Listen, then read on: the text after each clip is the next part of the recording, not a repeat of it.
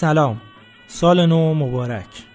شما به قسمت هفتم روایت کرونا که تو تاریخ ده فروردین هزار و چهارصد ضبط شده گوش میدید. توجه، توجه، این صدای انقلاب اسلامی ایران است. یک نفر آدم با ایمان میتونه با هزاران نفر بی ایمان مقابله کنه. اسلام از روز اول یک انقلاب بود. رمز پیروزی در صحنه نبرد، مقاومت و ایستادگی. ما ملت شهادتیم، ما ملت امام حسینیم. بیا و بعثت دیگر باره انسان را تماشا کن، خداوند بار دیگر توبه انسان را پذیرفته. این ملتی است که خدای متعال اراده کرده که این ملت رو پیروز کنه. شما به رادیو روایت گوش میکنید، صدای خانه طلاب جوان. تو این قسمت یه خاطره از علی اسخر محمدی راد رو میشنویم. علی اسخر مثل خیلی از نیروهای جهادی جوان هست، متولد سال هزار و سیصد و هفتاد و یک و اصالتاً اهل همدان. تو ایام کرونا به همراه چهار تا از پسرعموها، یکی از دایی‌ها و پسرش توی بیمارستان‌های کرونایی خدمت می‌کرده. هفده سال پیش یعنی سال هشتاد و سه یه هیئت تو خانواده‌شون تأسیس شد که کل فامیل رو دور هم جمع کرد و از طریق همین هیئت تو ایام کرونا نزدیک به صد میلیون تومان بسته‌های معیشتی به خانواده‌های نیازمند اهدا کردند. علی اصغر روز اول کاری خودش رو به بیمارستان فرقانی رفته بود. روز اولی که رفتم بیمارستان فرقانی برای کرونا و جهادی، یه مریضی توی سالن همینجوری داشت قدم می‌زد. اون ساعت‌های اولی که من وارد شدم، اون ساعت اول بود. جوونی بود تقریباً همسن خودم و خیلی بیتاب بود. من دیدم این خیلی بیتابی می‌کنه، اما از دور داشتم نگاه می‌کردم. یه چهار پنج دفعه دیدم این اومد و رفت. گفتم برم اتاقش سربش بزنم ببینم چه جوری. تنهایی، ترس و استرس بیمارها باعث ضعف سیستم ایمنی بدنشون میشه. نیروهای جهادی علاوه بر کارهای خدماتی با بیمارها هم صحبت می‌شدن تا این شرایط روی بیماریشون تأثیر منفی نذاره. رفتم دیدم خوابیده رو تختش و یه چهره پریشون داغون. گفتم چی شده؟ گفت هیچی، کرونا گرفتم، بدبخت شدم، بیچاره شدم. گفتم خب بگیری، بهت بگم روزی چند نفر. حالا من روز اول بود جو میخواستم بدم، یعنی من چه بذار روزی چند نفر میمیرن، چند نفر مرخص میشن. گفتم بهت بگم روزی چند نفر از این بیمارستان مرخص میشن. گفت چی بابا، من یه بچه دارم، خیلی زندگیم خوب بود، درآمدم هم خوبه، توی شرکت کار میکردم، مهندس بودم اونجا، ولی همه چی خراب شد، من دیگه نمیمونم، من میدونم دیگه نمیمونم. خلاصه چی، ما دیگه تا ظهری که اونجا بودیم، صبح رفته بودیم، هی تقریبا نیم ساعت یه بار میرفتم پیش این، شروع کردم یه مقدار باش تعریف کردن و یه مقدار این حالا هوا در آوردنش و خلاصه هیچ. ما فردا دوباره رفتیم بیمارستان، دیدیم نیستش بیمارستان. زنگ بهش زدم حالا احوال و اینا کجایی؟ گفت من مرخص شدم. گفتم چجوری به این سرعت؟ گفت که من همون شب حالم بهتر شد و دیگه مرخص شدم. گفتم خب چجوری شد که حالت بهتر شد؟ بهتر روایت خوب شدن آقا روح الله رو از زبون خودش بشنویم.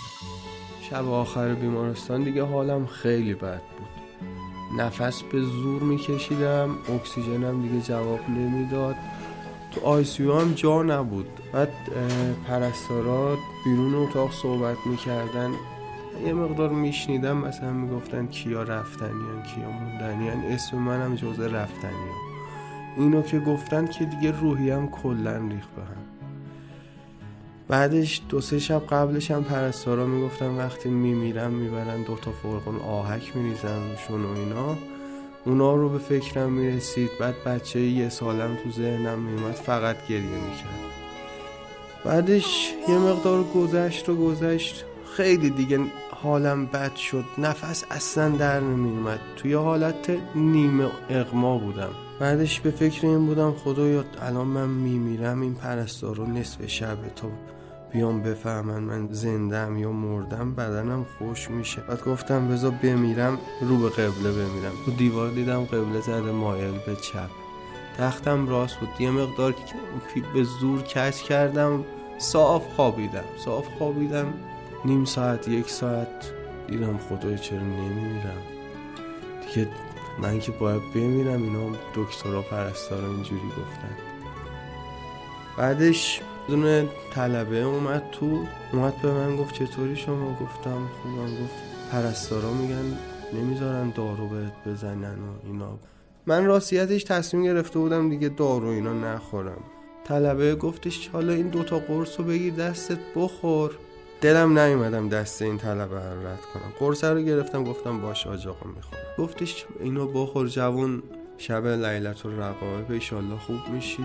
بعدش من قرص رو گرفتم، طلبه گفت بخور.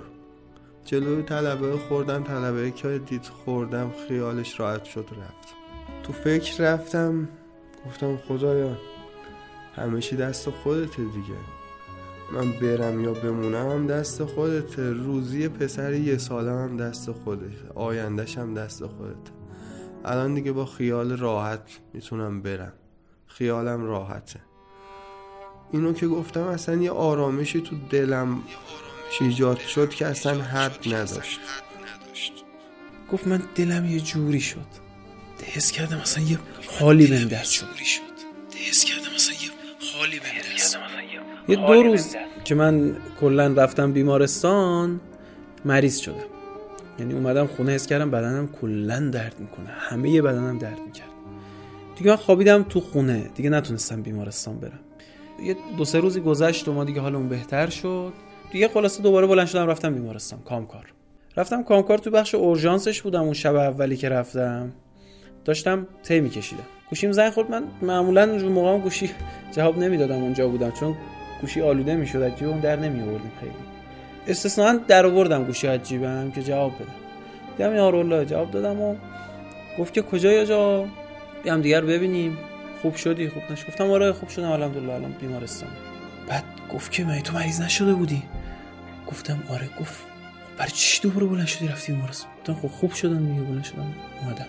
این مریضیم رفت شد و دیگه خدافظی هم نکرد، قطع کرد میشون. یه حال منقلبی داشت، حس کردم مثلا خیلی بهش برخورد که مثلا من مریض شدم. حالا خیلی مهم نبود برای خودم، ولی مثلا اون خیلی مهم بود داشت که آخه تو مریض شدی یه بار دیگه، با خطر داره، برای چی دوباره بلند شدی رفتی؟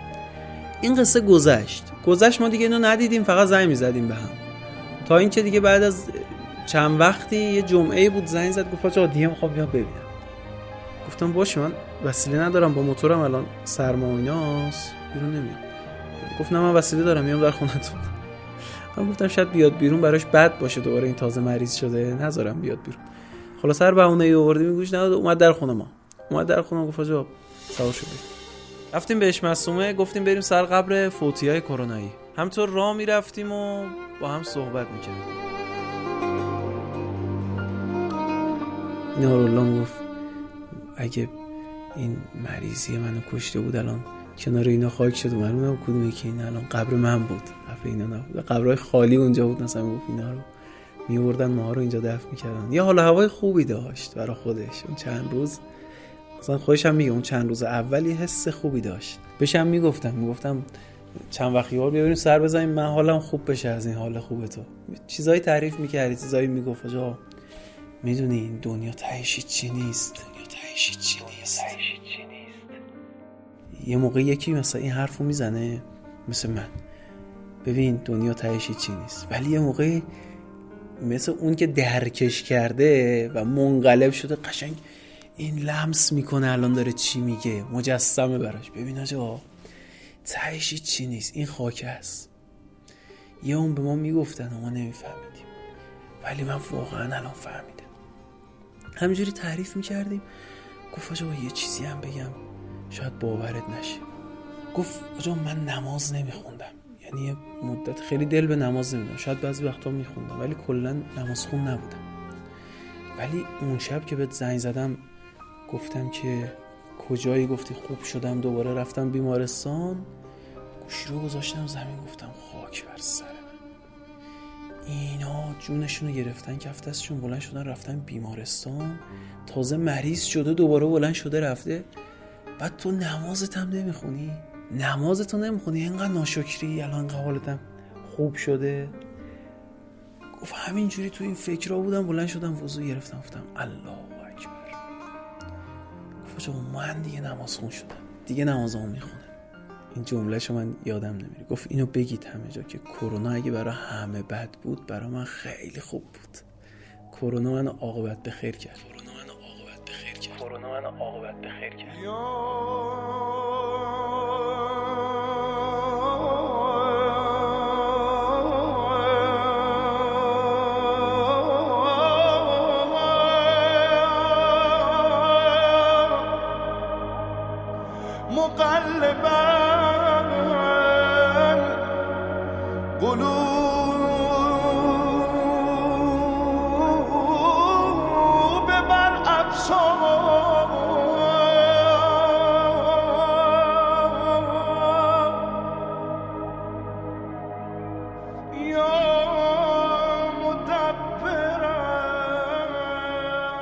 دوست داشتم همتون مثل من آقا روح الله رو از نزدیک میدیدید. آقا روح اللهی که وقتی از خاطرش برامون میگفت چشماش خیس اشک بود و اولین سوالی که بعد از تموم شدن حرفامون ازم پرسید این بود: کجا میتونم نماز بخونم؟ میتونم نماز بخونم.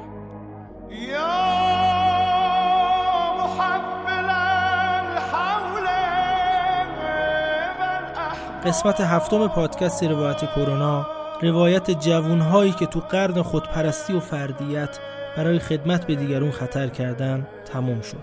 میتونید مجموعه روایت کرونا رو تو اینستاگرام و نرم افزارهای پادگیر مثل شنوتو و کست باکس گوش بدید. اگه مجموعه روایت کرونا رو دوست داشتید حتما به دوستانتون پیشنهادش بدید. نقدها و نظرهاتون رو به ما هدیه بدید و همچنین منتظر قسمت‌های بعدی روایت کرونا باشید. رادیو روایت، صدای خانه طلاب جوان.